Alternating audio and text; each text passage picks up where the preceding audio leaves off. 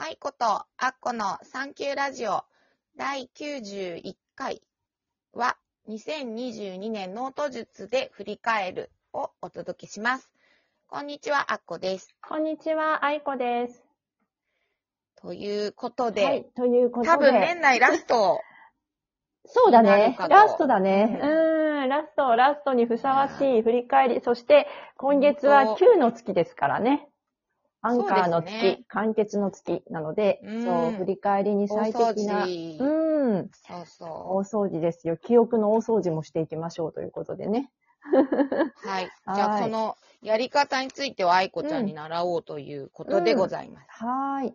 えっと、振り返りはもう何回か本当にララジオでも言ってると思うし、私もブログに散々書きまくってきているんですけれども、まあ大体その節目節目で振り返って、1日の振り返り、1週間の振り返り、1ヶ月の振り返り、3ヶ月、うん。6ヶ月、12ヶ月と、その節目でちょっといろいろ振り返っていくんですね。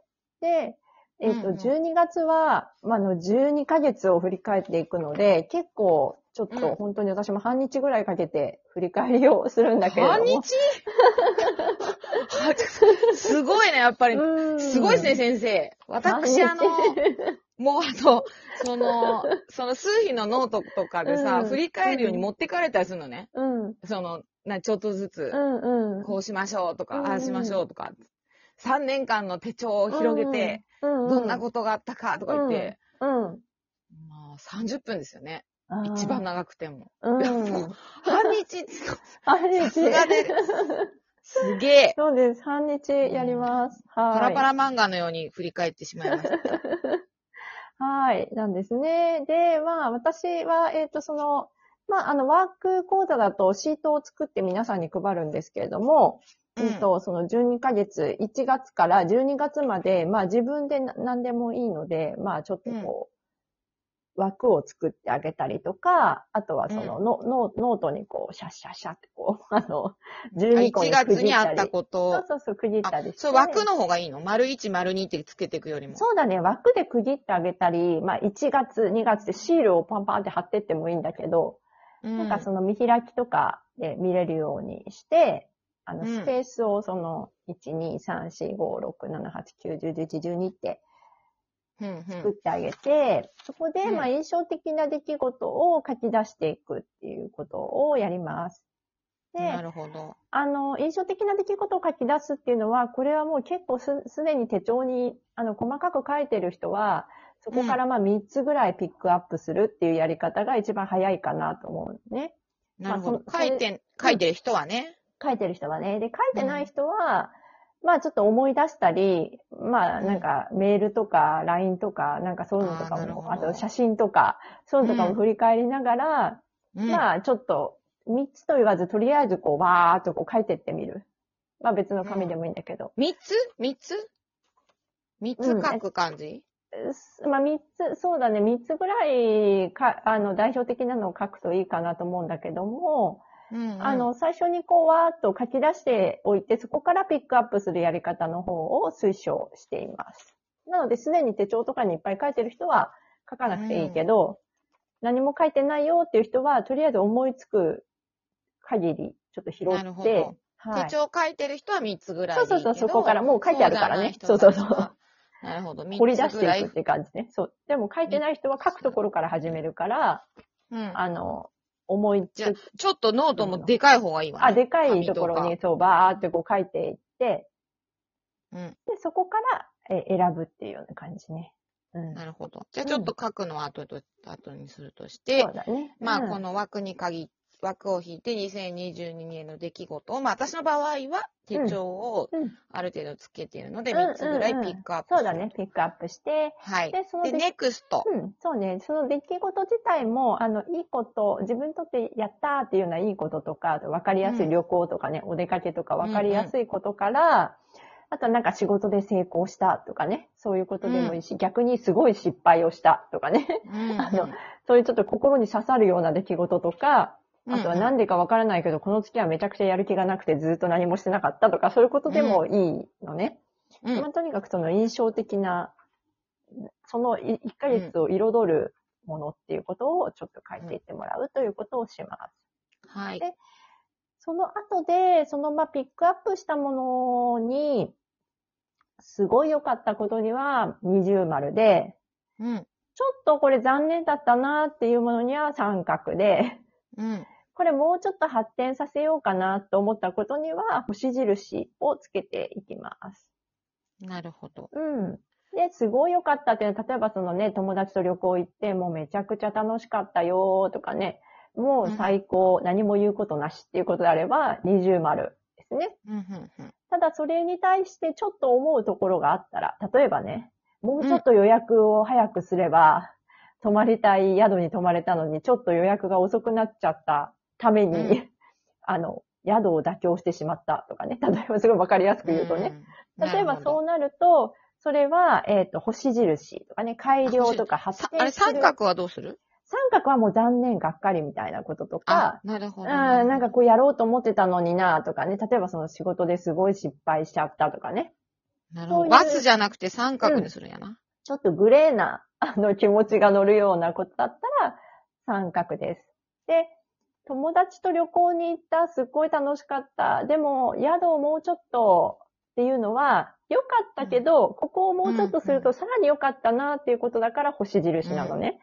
でなるほど。、例えばこれが友達と旅行しちゃったで喧嘩しちゃったとかね。うん。そうなると、ちょっと三角になるかなとは思うんだよね。例えば、喧嘩したら、結果あの子のことがめっちゃ好きになったって言ったらもう二重丸な。そうね。もう自分の中でクリアになってたらね。うん。だけど、喧嘩しちゃった、ちょっと気まずい思いのまま、うん。そういえば別れちゃったなーっていうんだったら、三角っていうことになる。うん。うん。っなるほど。ていう感じで自分の中でマークをちょっとより分けてまあ、、成績表をつけるってことね。そうね、自分の中でどう、どうだったかなーっていうのをちょっと振り返ってみるっていう感じかな。ではい。その中から星印が付けられるものに関しては、うん。まあ私はこの展開シートっていうものをちょっと作ったんだけど、このまあ展開シートっていうね、こういう、こういう展開シートの中の、まあここの一番上のところに、その良かったこと、その展開もっとできそうなもの、うん。例えばさ、友達との旅行めっちゃ楽しかったでもいいし、うん。この仕事すごい喜ばれたとかね、何々社との仕事うまくいったとかね、でもいいし、うだけど、さらにそれをもうちょっと、どうしたら、もう、もうちょっと自分の中良いかなとか、今回はこれで良かったけど、次回また同じこと頼まれた時に、もうちょっと何かプラスアルファしたいなとか、うん。思うような、その、それができるか、できる可能性があることを書いていく感じ？ね。うん。じゃあ、それって言ったら、愛子ちゃんのさ、評価っていうか、そのやつって、星印の方が丸より多かったりするの？えーと、いや、そう、それはあんまり関係ないかな。うん。うんあの、別に、あの、改良がすごいたくさんなきゃいけないってわけでもないし、丸印でもいいし、それは多分ね、その時のね、心の元気度とかね、あの、自分の中のどこまで求めたいかっていう時の、その時の気持ちが反映されると思う。だから、もう丸印で友達との旅行楽しかった、はい、終わりっていうことであれば、あの、別にそれは丸印で終わるし、うんだけど、例えば一緒にいた友達が同じように楽しかったっても、その子がもっとこう、もっとこう行きたいみたいなタイプの子だったら、多分こう、うん。なんか星印になって、うん次回に行くときはもうちょっと、なんか早めに予約してとかね、もうちょっと、長めに休み取ってとかね、やりたいとかね、うんなるだろうし、だからそこは、自分の中のい、いなんか今の自分を知るっていう意味での丸、三角星だから。評その成績つけるっていうか、その評価をするのが今だもんね。そうそうそう、ジャッジっていうか、い今の自分を知るっていう感じかな。なるほど、うんなるほど。だから来年の自分がそれをまた同じのを見たら、同じ印をつけるかどうかわからないっていうこと。うん、なるほど。ちなみに、愛子ちゃんが見せてくれたその展開シートが、なんでそんなこと聞いたかっていうと、うん結構数かけるなと思って。あ、そうそう、6枠ね、一応用意してて、みんなもちょっとビビ、ビびっくりしてたけど、あの、枠でこう6個か、あそうだね6個買わなきゃいけないですか？とか、そうあなるほど、なるほど。1個だけでも、同1じような 個だけでもいいですよって言って結。構、あの、発展、なんかいいけど、発展できることが愛子ちゃんの中に多かったのかなと思って、ろうん思って見てしまった。そうそうそうなるほど。うん。なんで、大丈夫、はい大丈夫。うん。そうそう、そういうことをやって、デビューしていくといいですよっていうことですね。それで、まあ、うん2022年どうだったかなっていうのを自分の中で。うん。うん。で、丸が多かったら、うんまずまず良かったんじゃないっていう感じでね、いいし、うん星が多かったら、うん、よかったけど、来年もうちょっと頑張ろうとか、来年もうちょっと楽しもうとかね、なるし、うんうん三角が多くてもまだ伸びしろがあるということだから、うん。ね、うん、うん。二の鉄は踏まないというようなね、自分への誓いにもなるし、も、これでもあの、数比的には、うん。あの、ご家族とか、うん。一緒に住んでる誰かとか、うん。なんか大事な人と、うん、これやってみるのも面白いかもしれない。うん。人間関係の振り返りができると、うん、ちょっと楽かもね。来年以降ね。うん、うん、うん。人間関係？面白そう。あ、家族との関係がどうだったかとか。まあ自分がまあ、一人で自分で完結するのはいいけど、まあ、うん夫な最低でも夫婦とかはやった方がいいと思う。とお互いにってこと？一緒に？で、お互いでもいいし、一緒にでもいい。何が記憶に残ってる？みたいな。ああ、でも私はこれ結構一人をおすすめするかな。その、んあのうん、ね。夫婦でも結局感じ方は違うっていうところをちょっと、なんかまあ、そうだね。うん別々にやってみて、でどうだったかっていうそうそうそう、うん、で答え合わせ比べるのはいいかもね。うんいいかもしれない。うん。うんなんかそうそうだね。最初はまず自分の心に問うっていうことをね、うんしてみるといいかな。なんかそんな手帳だったなと思って、今年の始まあ、りが。そうなの？あ、本はあ、なんか、当そうなんだ。一番最初に、あ、それで、あ、2022年ってそうだったな、みたいな。だから、あなたの、の夢とかビジョンどうですか？みたいな。ライフワークどうなってる？仕事どうなってる？うん住まいは、余暇は趣味は、お金は？みたいな。うん。それに対し、て、その大切な人っていうか、まあ、パートナーだったりとか思うんだけど、その人たちはライフワークな、どうなってるお金はどうなりたいな、仕事は恋愛は住まいはみたいな。同同じような項目が若干少なくなったようなやつがあって、で、それを自分がどこまですり寄せられるか、みたいなところは、年始めに。あ、やっそうだたなとね。そうだね。というわけで、良いお年をです。あ、そっか。1、1月3日